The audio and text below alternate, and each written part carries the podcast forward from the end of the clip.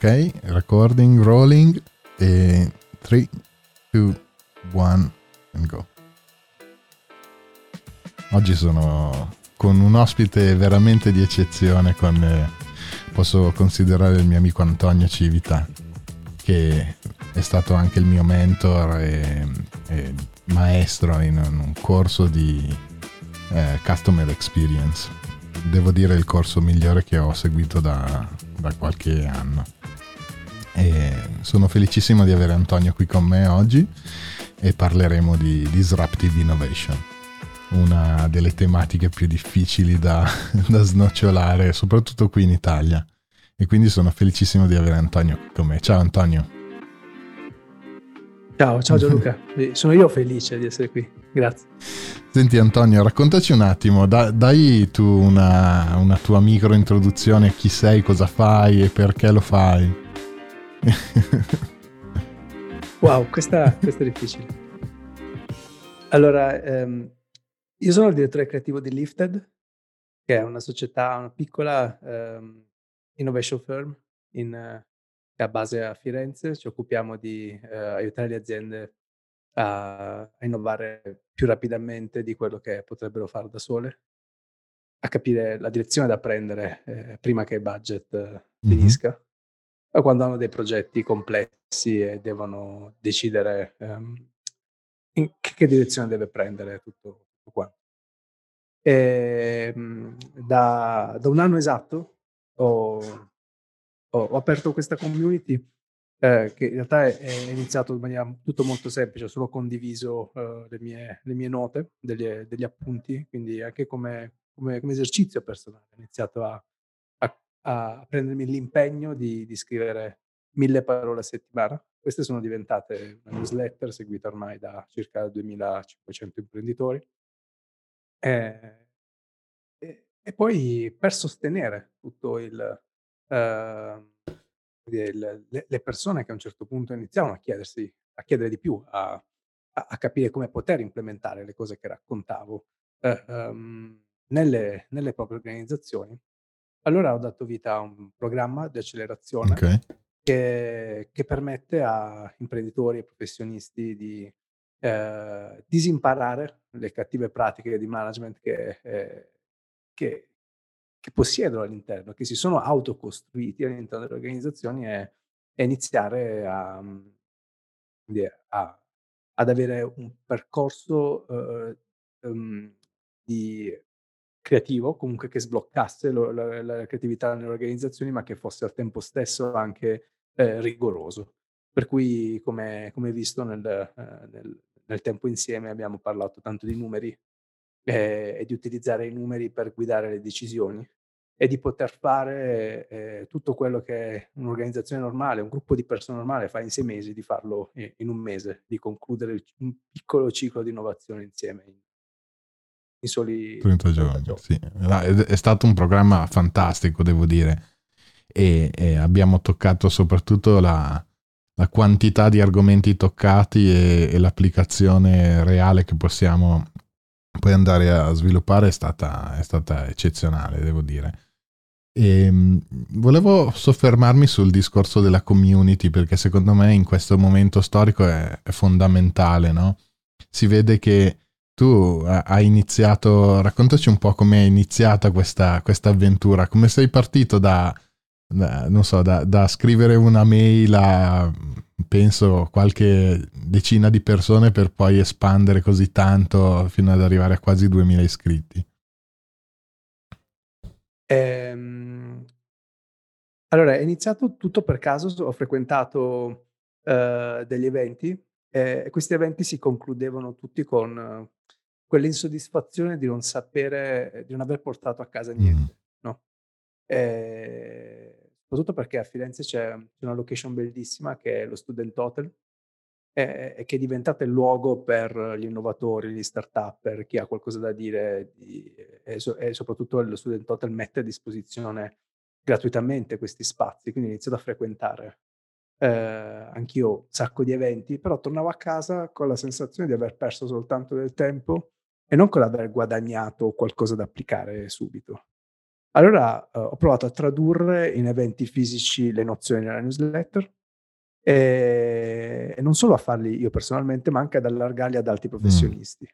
Ehm, abbiamo iniziato a fare i primi ho dato un un format anche particolare per cui le nostre, ehm, sessioni che poi son diventate virtuali, cioè in videoconferenza col Covid, ne abbiamo fatte solo 3 dal vivo purtroppo. Ehm, si chiamano strategy meeting e non so e sono strutturati come i meeting che le persone non riescono mai ad avere in Certo. azienda. Per cui di solito i meeting in azienda sono delle cose tremende. Quando ti chiamano vuol dire che qualcuno o ti rimprovera o mette in evidenza davanti a tutti che che non hai fatto qualcosa, che sei in ritardo, che stai che non stai raggiungendo gli obiettivi, però nessuno, ehm, ti ti ti ti offre supporto. Sono tutti lì, come dire, affacciati alla finestra per capire chi muove chi si muove per primo, no, ehm, invece gli strategy meeting sono molto operativi, le chi chi conduce il meeting di solito, uhm, presenta una strategia che ha funzionato, ehm, e la distilla in 4 step che tutti 4, 5 poi dipende, ehm, in degli step che tutti poi possono usare subito al termine, Certo. chiedendo agli altri di migliorarla. Per cui poi al termine degli strategy meeting tutti possono entrare in un gruppo e se hanno provato quella strategia, ehm, hanno sono autorizzati a, uhm, come dire, migliorarla, se hanno trovato delle opportunità di miglioramento appunto, o a condividere i risultati, che è quello che dovrebbe succedere in ogni azienda, cioè non ehm, dove nessuno ha la palla magica, ma, ehm, qualcuno dovrebbe dire: "Questa è la prima versione di qualcosa, ehm, partiamo da qui, se qualcuno conosce qu ha delle informazioni migliori le metta in circolo e continuiamo a E innovare." questo è è anche uno dei temi che abbiamo sviluppato e mi ricordo che forse uno delle prime, ehm, nozioni che hai fatto sharing con ehm, con la community di Strategy era il tuo Strategy Index che anch'io Ah sì? avevo avevo una versione similare, ma quando parlo di crescita, no, e Mh-mh. dopo ho insieme, parallelamente al percorso che abbiamo fatto insieme, io mi sono un po' soffermato su questo tema della crescita, che è stato un po' il mio Mh. Live motive, diciamo. Prima io volevo aiutare le aziende a crescere con il design, quindi con la parte di anzi, ancora prima con l'ingegneria, perché io di di come come background sono ingegnere e quindi, ehm, ho fatto l'ingegnere, io lo chiamo il mio il mio periodo da ingegnere vero, nel senso che ho fatto ho lavorato nella meccanica, nella metalmeccanica facendo ehm, lavorando per compagnie che facevano veramente produzione ingegneristica. E e poi invece nel design, nello strategic design e nel branding. E ho sempre avuto quest'idea di aiutare le aziende, di di farle crescere. Poi però non avevo mai declinato questo concetto di crescita o growth, che invece abbiamo sviluppato insieme anche sia in strategy o o con growth hackers. E dicevo, c'è sempre questa questa idea che la crescita è solo monodimensionale, che che è il fatturato, no, c'è una sola dimensione di crescita. Almeno questo è quello che mi è capitato con con diverse aziende. Invece quello che spiegavi tu nel nello strategy index e quello che ho cercato di riportare io era parlare di di altre dimensioni di crescita che possono essere appunto del della tua visione strategica, quindi il purpose, la parte di people, quindi delle persone, la parte di processi, Mh-mh. Ehm, migliorare i tuoi processi e qui c'è tutta l'analisi dei dati, invece poi la parte di di prodotto. Mh. Beh, lo lo strategy index è è uno strumento che che che mi sono dato che mi sono autocostruito e poi ho visto che, ehm, la maggior parte delle volte che lo faccio vedere poi risuona Sì. come con te, per per mhmm, per spiegarmi e per spiegare quali sono le variabili che, ehm, permettono alle aziende di implementare dei ehm, delle iniziative, ehm, di innovazione. Ehm, perché non tutti possono farlo, ci sono delle condizioni abilitanti, ehm, e questo banalmente nella vita reale diventano progetti che non vanno bene per tanti ehm, e quindi a volte uno si si lamenta soltanto che non è il cliente adatto, che, ehm, il cliente ha sempre ragione, il cliente vuole sempre il logo più più grande, no, in realtà ci devono essere delle condizioni, ehm, base per permettere alle organizzazioni di di di di inventare qualcosa di nuovo. Ehm, ci sono 3 livelli, tutto si basa sull'analisi di 3 di 3 dimensioni, che sono le le persone, i processi e i prodotti. Le persone intese come cultura aziendale, come e come, mhmm, capacità del leader di di condividere e di ehm, di condividere la propria visione, di ehm, di di permettere agli altri non solo di condividere, ma di farla propria. Ehm, e di sbloccare delle risorse per la crescita delle persone che soddisfano appunto che la che che migliorano via via che, come dire, le le condizioni dell'organizzazione stessa migliora. Ehm, e quindi ci sono organizzazioni che sono, come dire, in uno stato primordiale dove c'è un un un capo che che comanda, ehm, e tutte le altre hanno paura di ehm, di di di non essere di no di non esserci domani in quell'organizzazione banalmente. Invece ci sono delle organizzazioni, ehm, più più innovative che dove, mhmm, tutti abbracciano la visione del leader e e e e sono autonome nel prendere decisioni. Mh. Ehm, seconda dimensione invece sono le i i processi. Ehm, per alcuni processi non esistono e quindi, ehm, sono aziende che hanno uhm, hanno sempre fatto nello stesso modo le le attività, non ehm, quella quella sensazione sgradevole che io chiamo di, mhmm, managing by expectation, Sì. no, dove il manager si aspetta che tu faccia qualcosa, ma in realtà non te l'ha mai detto e quindi è costantemente frustrato dal fatto che tu non stia rispettando le gli standard, ma semplicemente non t'ha mai detto quali sono quali sono le procedure. Quindi ogni volta, ogni nuova assunzione, ogni nuova attività da fare, devi cercare di capire da solo come farla senza rompere le cose e poi e senza soprattutto essere rimproverato, quindi tendenzialmente fai la la metà, esprimi un terzo del tuo Certo. potenziale, no? Ehm, le aziende invece che innovano hanno dei dei processi, iniziano a codificarli, soprattutto per ehm, e c'è un c'è un primo passaggio, ehm, strategico che le le organizzazioni innovative non sono costruite attorno alle persone, come spesso sentiamo dire, ma attorno sui processi. Per cui le persone possono crescere e e i manager non non fanno managing delle persone, ma fanno managing dei processi. Ecco perché le organizzazioni migliorano. Certo. E quindi il primo step è codificarle, ehm, e dopo c'è la la capacità di evolverle e di essere influenzate influenzate, ma addirittura guidate dai dati. Per cui i processi non sono delle non sono burocrazia come ne ne nelle prime fasi, ma sono dei default. Nel senso che chiunque, come come nei meeting, chiunque trova una maniera migliore di far le cose più efficiente, che che porti a risultati migliori in meno tempo, eh, può cambiare quel processo e di renderlo di nuovo disponibile nell'organizzazione. E questo per farlo hai bisogno di un livello delle persone migliore, ehm, dove perlomeno c'è quella condizione di sicurezza psicologica che ti permette di cambiare, de le regole dell'organizzazione, no, e di non sentirti, come dire, ehm, eh, eh, di non aver paura di poterlo fare. Ovviamente un livello culturale migliore, un livello di processi basato, ehm, quantomeno codificato e via via, ehm, migliorato dai dati, portano a creare prodotti più innovativi. Ed è lì ehm, innovativi vuol dire anche semplicemente più resistenti sul mercato, che superano le stagioni, che ehm, che migliorano e costantemente intercettano nuova domanda, piuttosto che diventare un problema del marketing, quello di ehm, di dover vendere delle cose che le persone non vogliono Certo. più. E e quindi a volte i sales manager dicono: "C'è competizione", ma in realtà è il prodotto che che non è più coerente con ehm, con con con quello che vogliono le persone. Certo.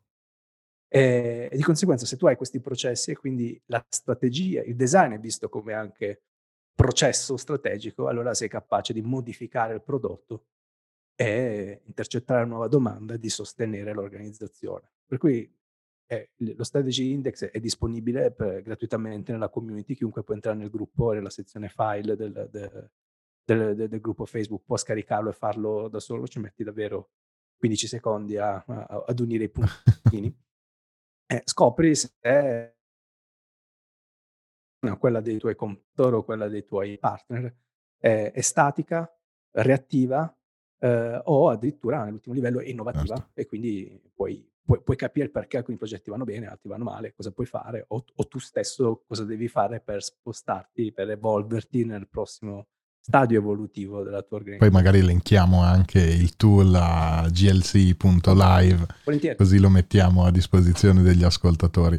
E Antonio, vedi, tu hai, hai toccato dei punti super interessanti. Nella mia esperienza eh, nel lavorare con diverse aziende c'è sempre quest'idea della, eh, dell'innovazione e andiamo un po' sulla, sul nocciolo anche della nostra discussione che, che volevamo toccare sulla disruptive innovation, quindi in italiano non so come si può tra- tradurre disruptive.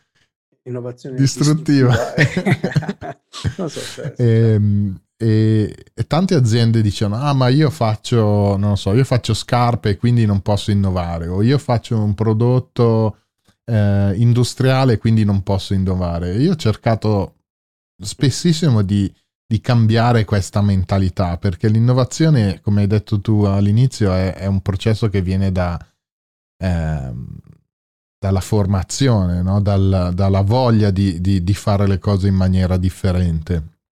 E quando eh, sentiamo queste terminologie, innovazione o appunto disruptive innovation, io penso che ci siano ancora tante aziende che pensano, ah no, ma questa cosa vale solo se sono nel settore tecnologico, solo se faccio design o solo se faccio alcune cose, mentre a mio avviso, voglio sapere la, la tua opinione, in realtà l'innovazione può avvenire dappertutto e non solo anche a livello aziendale, ma può essere anche a livello funzionale. Non necessariamente tutta l'azienda deve innovare, ma può essere anche fatta con, eh, con delle funzioni specifiche eh, quando, non so, anche tu hai avuto questo, questo approccio che hai avuto tante aziende che pensavano, ah no, io non posso innovare perché faccio un prodotto o un servizio eh, canonico, diciamola così.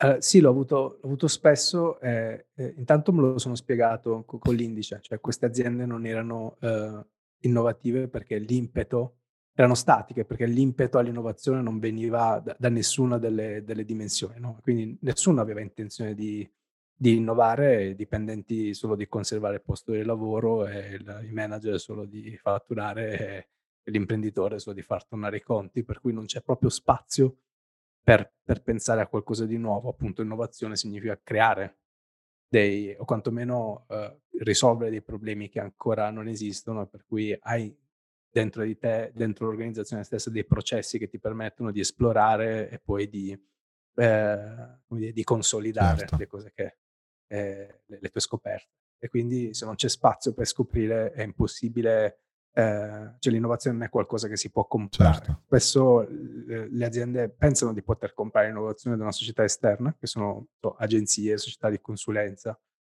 che, che, hanno basato il loro modello di business nel vendere delle cose che le aziende non avevano prima ma questa simmetria delle informazioni non, è, non esiste più.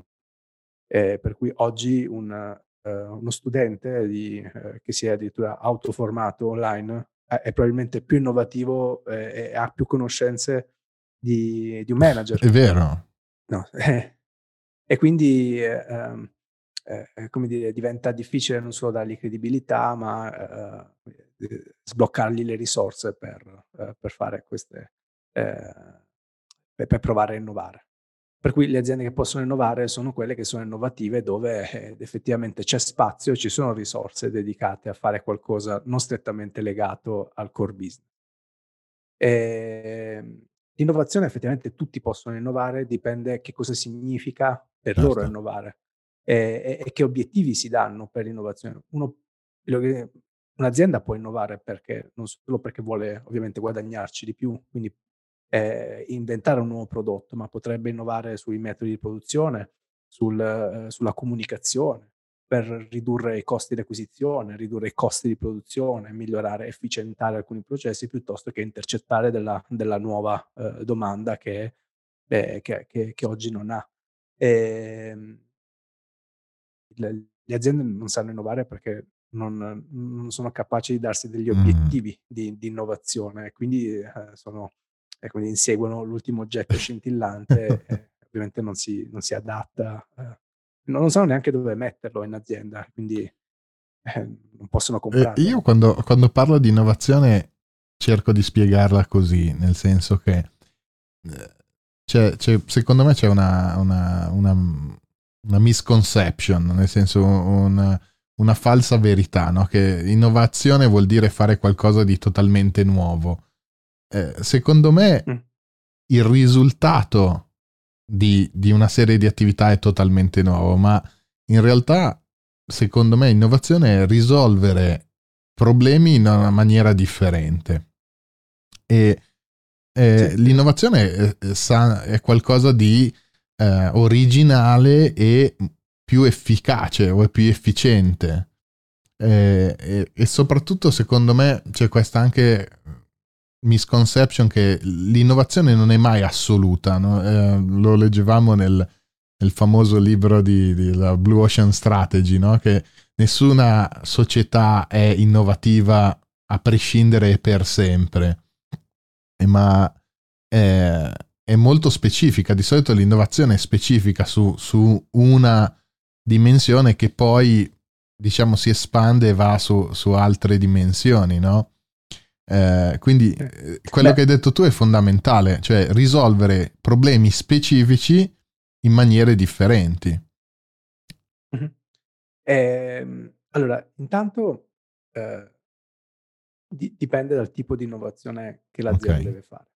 È, è, è, l'area nella quale vuole, eh, vuole, innovare, cioè semplicemente vuole fare delle cose diverse perché vuole raggiungere degli obiettivi eh, diversi. Eh, e in più c'è un grande eh, eh, fraintendimento tra, tra, la Blue Ocean Strategy e le attività di innovazione. La Blue Ocean Strategy non è innovazione che crea, perché crea certo. qualcosa di nuovo. La Blue Ocean Strategy crea un valore nuovo ed è un'opportunità per ridurre i costi. E, e quindi eh, proprio, probabilmente potrebbe essere, è, è, più che innovazione, è ottimizzazione. Mm-hmm. E questa, questa, è la differenza che le aziende le aziende a volte sono brave a ottimizzare, mm-hmm. ma non sono brave a innovare, per cui sono brave a ridurre i costi, sono bravi a, a, a, eh, a trovare fornitori più economici, materie più economiche, processi di produzione. Quella non è innovazione, quella è ottimizzazione. E puoi innovare quando tu hai abbastanza benzina da investire in qualcosa di potenzialmente più rischioso. Infatti noi abbiamo fatto un esercizio fondamentale che era quello dei tre orizzonti sì. per capire come risolvi i problemi che hai nel primo orizzonte, perché se non esci tua, dal tuo stato di survival certo. mode nel primo orizzonte, non puoi neanche immaginare cosa avviene nel secondo nel terzo orizzonte. Il problema è che questo diventa vitale per te perché come essere su un tapirulan, il, il secondo orizzonte diventerà sempre più vicino e il, il primo orizzonte diventerà, eh, come dire, eh, se, sempre meno rilevante per te eh, come mercato. Ecco perché alcune organizzazioni stanno eh, vedendo eh, erodersi margini o non sentirsi più rilevanti certo. nel mercato perché semplicemente il tapirulan sta andando e non hai avuto, eh, non hai fatto niente per investire certo. nel secondo orizzonte man mano che si avvicinava. E per fare un esempio eh, che ho, che, ho, vissuto eh, sulla, sulla, mia pelle diverse volte, eh, Lifted cambia modello di business spesso, tendenzialmente ogni due o tre anni, eh, pur, pur, rimanendo costante il proprio job to be done. No? Eh, quindi torna anche a quello che, diceva, che dicevi prima, il, si, si, innova su eh, lavori stabili nel certo. tempo, no? e quindi fai le, fai le, stesse cose ma le fai diversamente. Per cui come, eh, come, agenzia noi abbiamo sempre aiutato le organizzazioni a innovare velocemente, però quando abbiamo iniziato dieci anni fa l'innovazione era fare per esempio marketing certo. su Facebook o e-commerce, no? Oggi non è innovativo fare marketing su Facebook, e-commerce, quella, quello che facevamo noi lo fa, lo fa benissimo eh, grazie a dei software più potenti, più facili da usare, all'intelligenza artificiale, lo fa benissimo delle, delle skill più basse, eh, i famosi stagisti certo. che entrano eh, nel lavoro. Oggi noi facciamo cose, eh, facciamo cose diverse pur mantenendo sempre il nostro certo. job to be done, di, di aiutare le organizzazioni. E quindi eh, i, i, nostri clienti eh, sui quali no, i progetti durano più a lungo sono quelli a cui abbiamo insegnato a incorporare le attività che, che per noi non erano più innovative eh, per permettere a loro di rimanere sulla, sulla cresta dell'innovazione. No? Per cui hanno, hanno imparato, eh, e questo lo vivono tutte le società, di avere de, una, de, delle parti di servizi che diventano commodities certo. come, come, come il design, come la tecnologia, sono attività che, ehm, ra rapidamente si commoditizzano, mentre diventa più, ehm, come dire, noi abbiamo migrato su servizi di, a più alto, ehm, valore aggiunto, cioè quelli di aiutarli a pensare e a e a dare senso a tutta questa nuova quantità di informazioni che diventava incredibilmente poco costosa da da generare. E quindi tutti i dati, tutte ehm, nuovi strumenti utilizzabili che però, ehm, messi così disponibili sul tavolo non è difficile capirci qualcosa e quindi noi aiutiamo sempre le stesse persone, ma le aiutiamo con strumenti diversi, okay? E questa questo è un esempio di, ehm, di di di di disruption nella ehm, nell'industria Certo. creativa, per esempio. E noi e quindi tutte le industrie possono innovare, anche un'industria di di scarpe o di mozzarelle, no, ehm, può può può continuare a innovare perché essenzialmente alla base una società di di di ehm, di informatica prima di tutto e poi dopo di Certo. E noi in Italia, ehm, io sono avendo vissuto fuori per per diversi anni, sono sempre stato molto ehm, molto fiero de no, della mia italianità, però dall'altra parte quando quando vedo un po' svanire questo edge che avevamo, perché noi facciamo dei prodotti e anche dei servizi eccezionali, però tante volte mi è capitato anche di di vedere aziende che magari sono anche aziende nel design, che però non sono design driven, nel senso che fanno solo un prodotto che è un prodotto di design, ma poi quando vai a vedere la loro struttura o loro ehm, il loro approccio all'innovazione è è ancora molto molto canonico, come hai detto tu prima, no, un po' un po' âgé. E quando invece parliamo di questa definizione importante, no, della disruptive innovation, ehm, spieghiamola un attimo e cerchiamo di capire perché a un certo punto, per esempio, ci si trova, ehm, da un giorno all'altro, magari con dei competitor o, ehm, con delle delle delle sacche di mercato che ci buttano quasi fuori dal dal nostro mercato, perché non ci siamo accorti che magari ci sono altre società che che stanno avanzando molto più velocemente. Quindi, ehm, penso che forse vorrei tradurre così, forse l'innovazione non è proprio una scelta, è è è più una cosa che va fatta, no? Sì, sì, sì, è vero.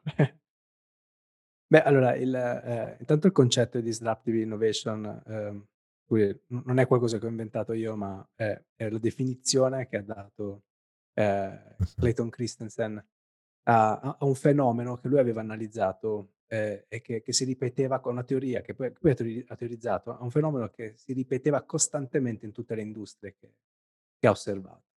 Dal dalle più disparate, quindi avevano uhm, avevano queste de degli elementi in comune, dall'industria degli hard disk alle industrie del ehm, del delle pale meccaniche piuttosto che di di quindi mondi completamente diversi. Tutto questo è in un libro bellissimo che si chiama The The Innovation Dilemma. è un po' uno Eh, staple.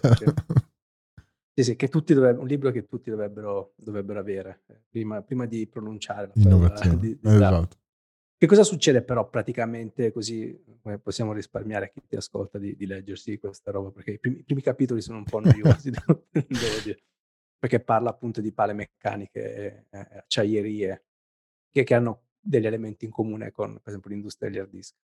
Succede che le organizzazioni allora il intanto come si misura l'innovazione? Ehm, un conto per per noi 2, per me e te, che facciamo un e-commerce, ehm, ehm, e il primo anno fatturiamo per esempio 10.000 €. Essere innovativi per noi vuol dire fare, ehm, 100% in più l'anno prossimo, quindi è estremamente facile fare 20.000 € l'anno pro quindi qualsiasi cosa facciamo può essere sicuramente più innovativa rispetto all'altra. Okay. Ehm, immagina un'organizzazione invece che ha già 1.000.000.000 di fatturato ed è tecnicamente impossibile fare 2.000.000.000 nel secondo anno. No, cioè, e il la la il il loro ehm, ehm, come valuteranno loro l'impatto delle attività nel proprio business sarà completamente, ehm, diverso. Ehm, e quindi ci sono dinamiche completamente, ehm, diverse. Cosa succede? Che che un'azienda grande si concentra per assicura per assicurarsi quei fatturati, si concentra sui grandi clienti.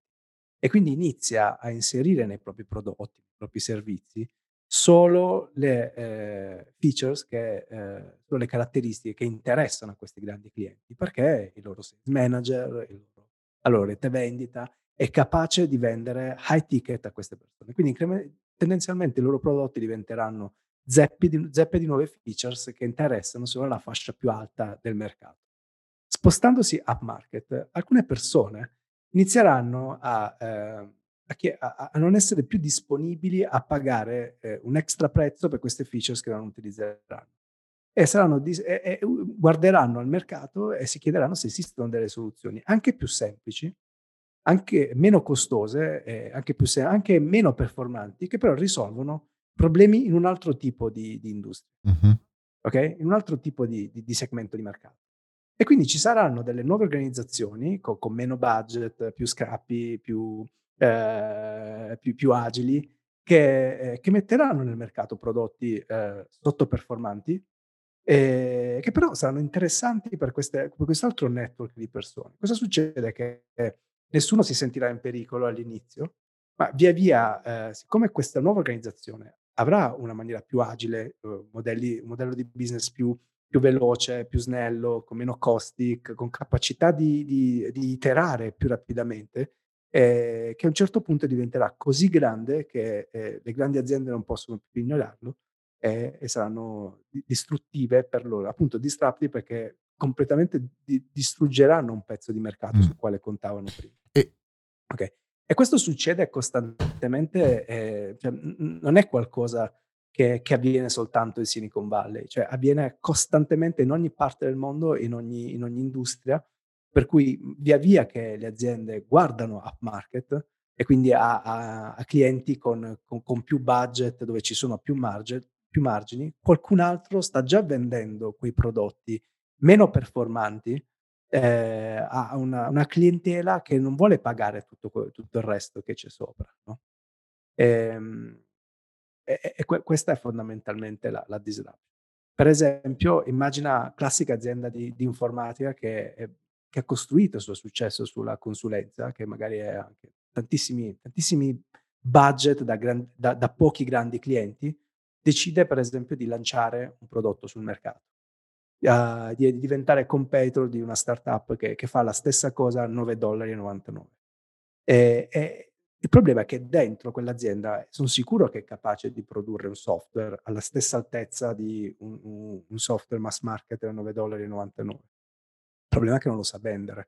Ok, uh, perché? Perché se, se, arriva un contatto del CRM, al massimo può vendere 9,99 dollari per 12 certo. mesi che è infinitamente, eh, e quindi Massimo può vendere centinaia di, di, dollari, che non può vendere lo stesso commerciale che è pagato e che per, per vendere eh, eh, con poche telefonate progetti da 100.000 dollari. Certo.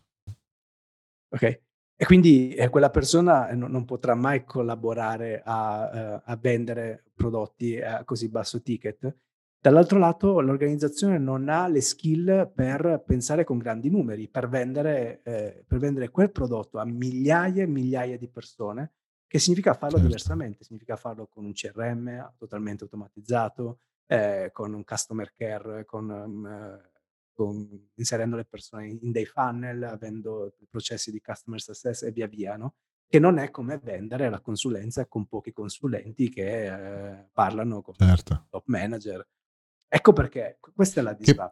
Cioè, alcune organizzazioni non possono farla fino a che non decidono di ragionare in maniera completamente E poi è, è, quello che se guardiamo qualcosa che è molto rilevante oggi è stato un po' anche quello che è successo con i vari sistemi che stiamo utilizzando adesso per la videoconferencing. Io mi ricordo che mm-hmm.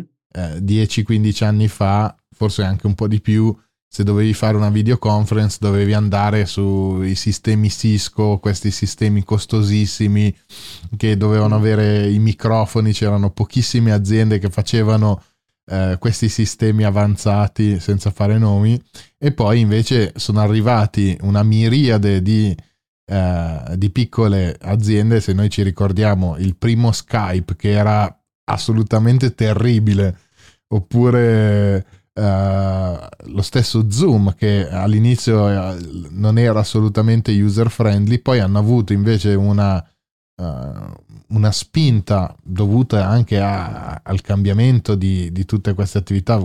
Zoom mi sembra che negli ultimi due anni, anzi nell'ultimo anno non so quanto ha ricapitalizzato, penso che sia arrivato mm. quasi a one billion, no? se, se, non erro, una cosa del genere. Ma... Eh, ma questa spinta li ha portati a diventare eh, come quello che si dice lo standard de facto, no? Quindi... Guarda, eh, Zoom è proprio un esempio di, di disruption, perché la, la storia di eh, Eric Wan, credo si chiami, eh, non so se l'ho pronunciato bene, Eric Wan è il, il mm. founder, è, è proprio um, il fenomeno di una cosa che succede sempre su, nelle grandi aziende, dove un dipendente che ha una visione distratti del mercato, esce e crea qualcosa di nuovo.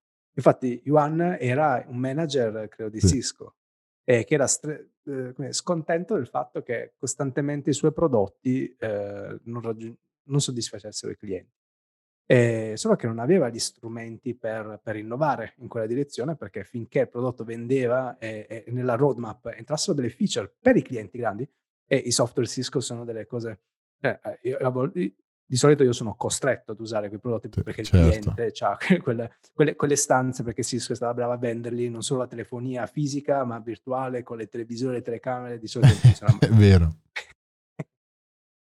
e, allora Yuan eh, è uscito dalla sua azienda frustrato con, con 40 eh, suoi dipendenti e ha fondato Zoom che ragionava su logiche completamente diverse, cioè Yuan poteva prendere delle decisioni apparentemente incomprensibili per, eh, per, Cisco. per Cisco. per cui eh, poteva prendere decisioni eh, strong nella tecnologia, nei modi di login, perché per esempio la, quel, quel, tipo di sicurezza, quel tipo di infrastruttura non, non, era corretta per le grandi aziende con cui lavorava Cisco, quindi per il cliente che pagava tanto Cisco e che e di solito noi abbiamo l'idea che sono i CEO che comandano le aziende, invece sono clienti che comandano le aziende, perché se, se ti parte via un cliente come quello, non, eh, ovviamente non ha più senso di comandare nessuno. E, ehm, Yuan è, è, uscito dalla sua azienda e ha fondato qualcosa di disruptive, quindi mentre un, un contratto con Cisco costava, cent- non, lo so esattamente, ma costa migliaia sì. di dollari, eh, con, con 17 dollari e te stiamo facendo una una conference call Massimo. professionalissima con un audio ottimo che non ha niente a che vedere, cioè, o meglio che non ha niente da invidiare ad certo. altri sistemi, forse, forse funziona. alla... No, indubbiamente. Mm, quello che a me piace anche condividere con, con molte persone con cui, cui lavoro è su, su, questo tema posso fare un, un, micro spoiler, sto proprio scrivendo, eh, spero che uscirà presto, Q1 il, il mio obiettivo è Q1 2021 che si chiama mm, Strategize Me. Uh, 5 strategie per diventare un disruptive leader. E, wow. e, e parlo di, di, Intanto inizio a fare una, una differenziazione tra, tra, leadership e management, che sono due cose molto mm. diverse. Adesso non voglio fare spoiler. Però eh, quando parliamo anche di disruptive innovation o innovation in generale, secondo me è importante far capire che sta molto nella metodologia e nella cultura delle persone, perché non è impossibile, non è vero che servono solo ed esclusivamente eh, determinati, cioè solo un'elite di, di aziende che fanno un prodotto particolare digitale piuttosto che di design possono essere innovative. L'innovazione può permeare qualsiasi tipo di azienda, bisogna avere la, l'adatto eh, attitude, la, la, cultura aziendale. Tu hai detto una cosa fondamentale all'inizio, no? È veramente la cultura delle persone.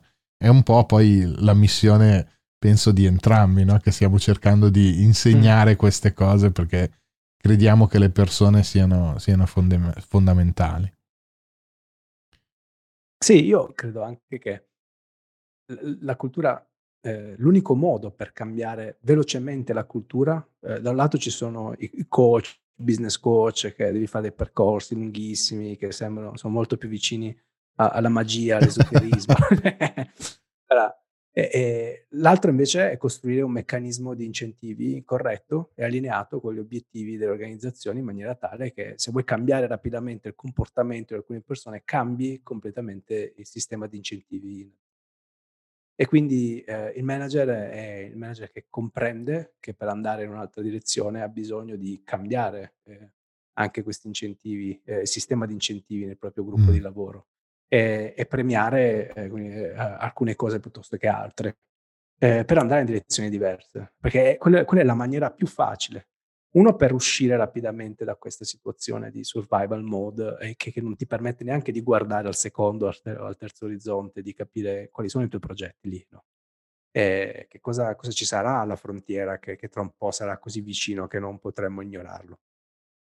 E, e l'altro è che, eh, dire, eh, alcune persone chiave sono così legate alla loro struttura di obiettivi, scusami, struttura di incentivi, che eh, per loro è tecnicamente impossibile, oltre che svantaggioso, comportarsi in maniera differente. Mm. E quindi non possono, non possono innovare perché eh, quindi sarebbe controproducente per certo. loro. E, e questo, questo, è un grave eh, problema. Alcune organizzazioni, alcuni leader non innovano perché, non perché non sono capaci, ma perché il loro meccanismo di incentivi aziendali non, eh, sarebbe svantaggioso per loro. Certo. No? Eh, nessuno vuole mettersi come dire, il badge sulla giacca di, di aver fallito 10 iniziative piuttosto che essere premiato per aver fatto risparmiare budget in alcune aree fallendo certo. prima di certo. altri o fallendo in maniera meno costosa, no? E, uh, di solito dicono, minchia ogni volta che ti parte una, un'attività fallisci. Uno dovrebbe essere orgoglioso e dire guarda che fallisco con 2-3 mila euro invece che con 50 mila euro, come succede. E, e, di solito poi ci vuole altro budget per risanare grandi fallimenti. Ma secondo te come è possibile cambiare questa cultura aziendale e la domanda è, secondo te oggi in Italia ehm, o in Europa, perché comunque anche, anche, in Europa vediamo che ci sono molte aziende molto strutturate, molto storiche, ehm, come facciamo a, a, a, spiegare questo tipo di approccio e eventualmente anche farlo cambiare? Eh, allora, se avessimo saremmo miliardari.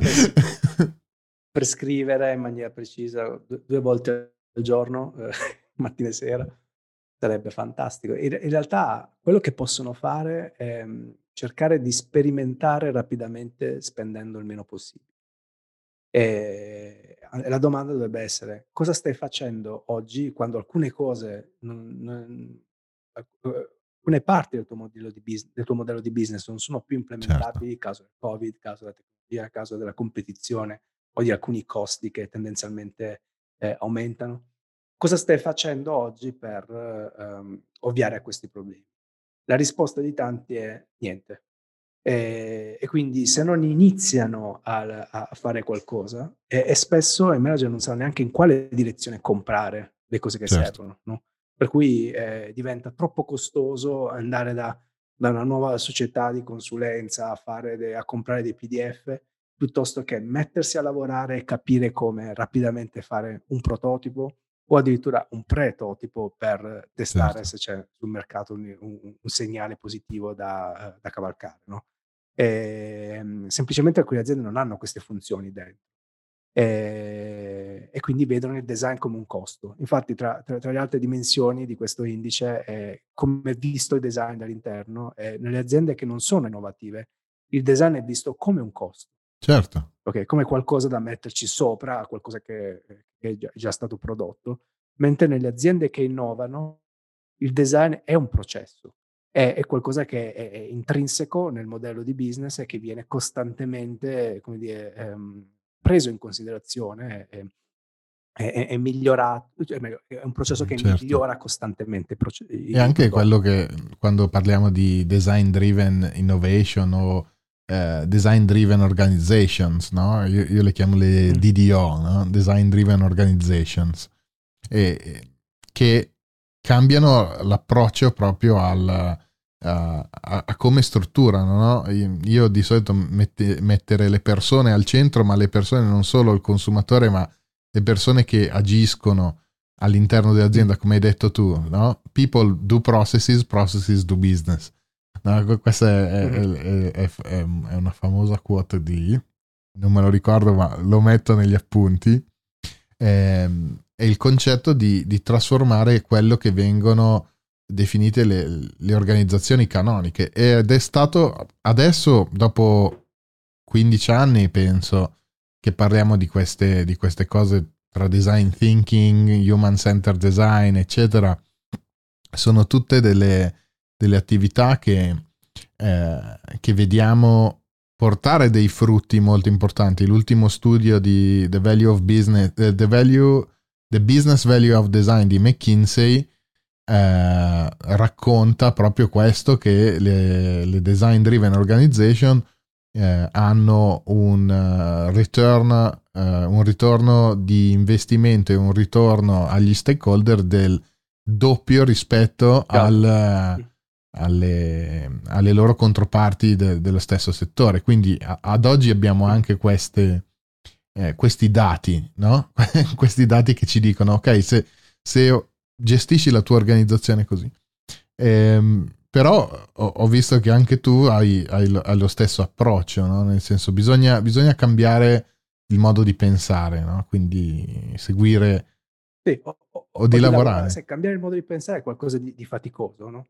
eh, cambiare il modo di, di lavorare è, è, un pochino certo. più facile se hai dei, dei, dei, degli immediati, delle piccole eh, immediate certo. vittorie, no? Ecco perché eh, io, io, consiglio sempre di non lanciarsi in grandi progetti di innovazione che durano cinque anni, perché eh, già a marzo, eh, già a marzo dell'anno scorso eh, lo Come scenario cambiato. è completamente cambiato. Quindi da gennaio a marzo tutti i progetti di innovazione sono saltati e, e continueranno a, a, saltare rapidamente perché noi non sappiamo cosa succederà tra, tra un mese, due mesi, tre mesi. E devi solo come dire, dotarti di processi agili e capacità di, di, misurare, in maniera tale che puoi spegnere subito ciò che non funziona e, e, e, e ridirigere eh, le risorse su qualcosa che invece i numeri ti stanno dando. Eh, quando questa, questa affermazione che dicevamo prima di, di vero mettere al centro le persone, eh, significa eh, non mettere al centro le persone per permettere di fare quello che vogliono, ma di liberare il loro tempo e permettere di prendere decisioni in autonomia. Certo.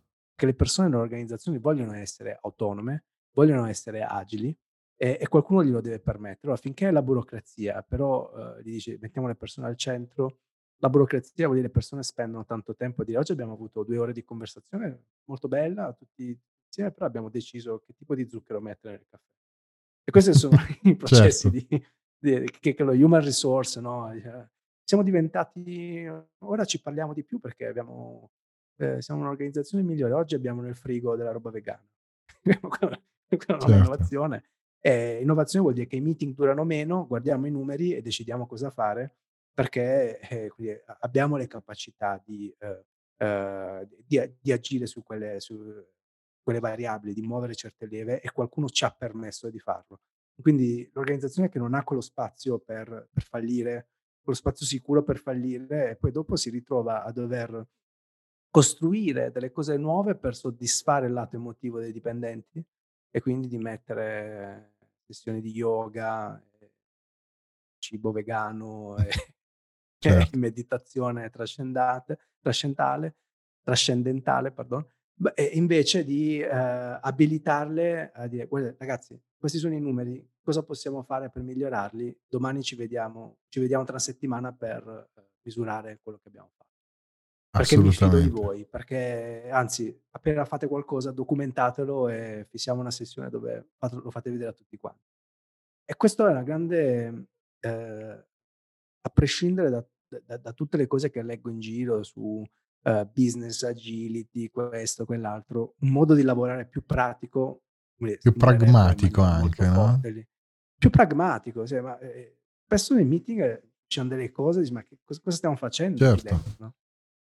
eh, piuttosto di, ma cioè, su, sulla base di cosa stiamo prendendo certo. le decisioni. Se stiamo prendendo sulla base di, di sensazioni, il meeting era evitabile, ma se ci sono dei numeri che ci fanno, e tutti siamo autorizzati a, a, a modellare questi numeri, a fare delle iniziative, a prendere, implementare delle iniziative che permettono di modellare questi numeri, beh, tutti si sentono parte della missione, cioè viene da sé che si sentono parte. Oggi nessuno è autorizzato a cambiare i numeri, no? perché i numeri sono qualcosa di delicato che, che, tocca solo il management, perché è l'unico che probabilmente ha gli incentivi per andare in una certa direzione. Certo. Ed è, ed è quello che eh, dicevamo eh. con Pedro in un, eh, in, in un, episodio che abbiamo registrato. Pedro è uh, Head of Growth di growthhacker.com. Parlavamo che fondamentalmente era la mentalità della crescita, appunto tornare, mm. eh, crescere vuol dire ad, avere una visione di queste dimensioni e avere un, un obiettivo, dire ok se io se sposto questo numero sto crescendo, se non sposto questo numero non sto crescendo. Certo. E quello che tu dicevi, secondo me, e, e ti voglio, sono, sono un po' eh, aware del tuo tempo, non voglio rubarti troppo tempo.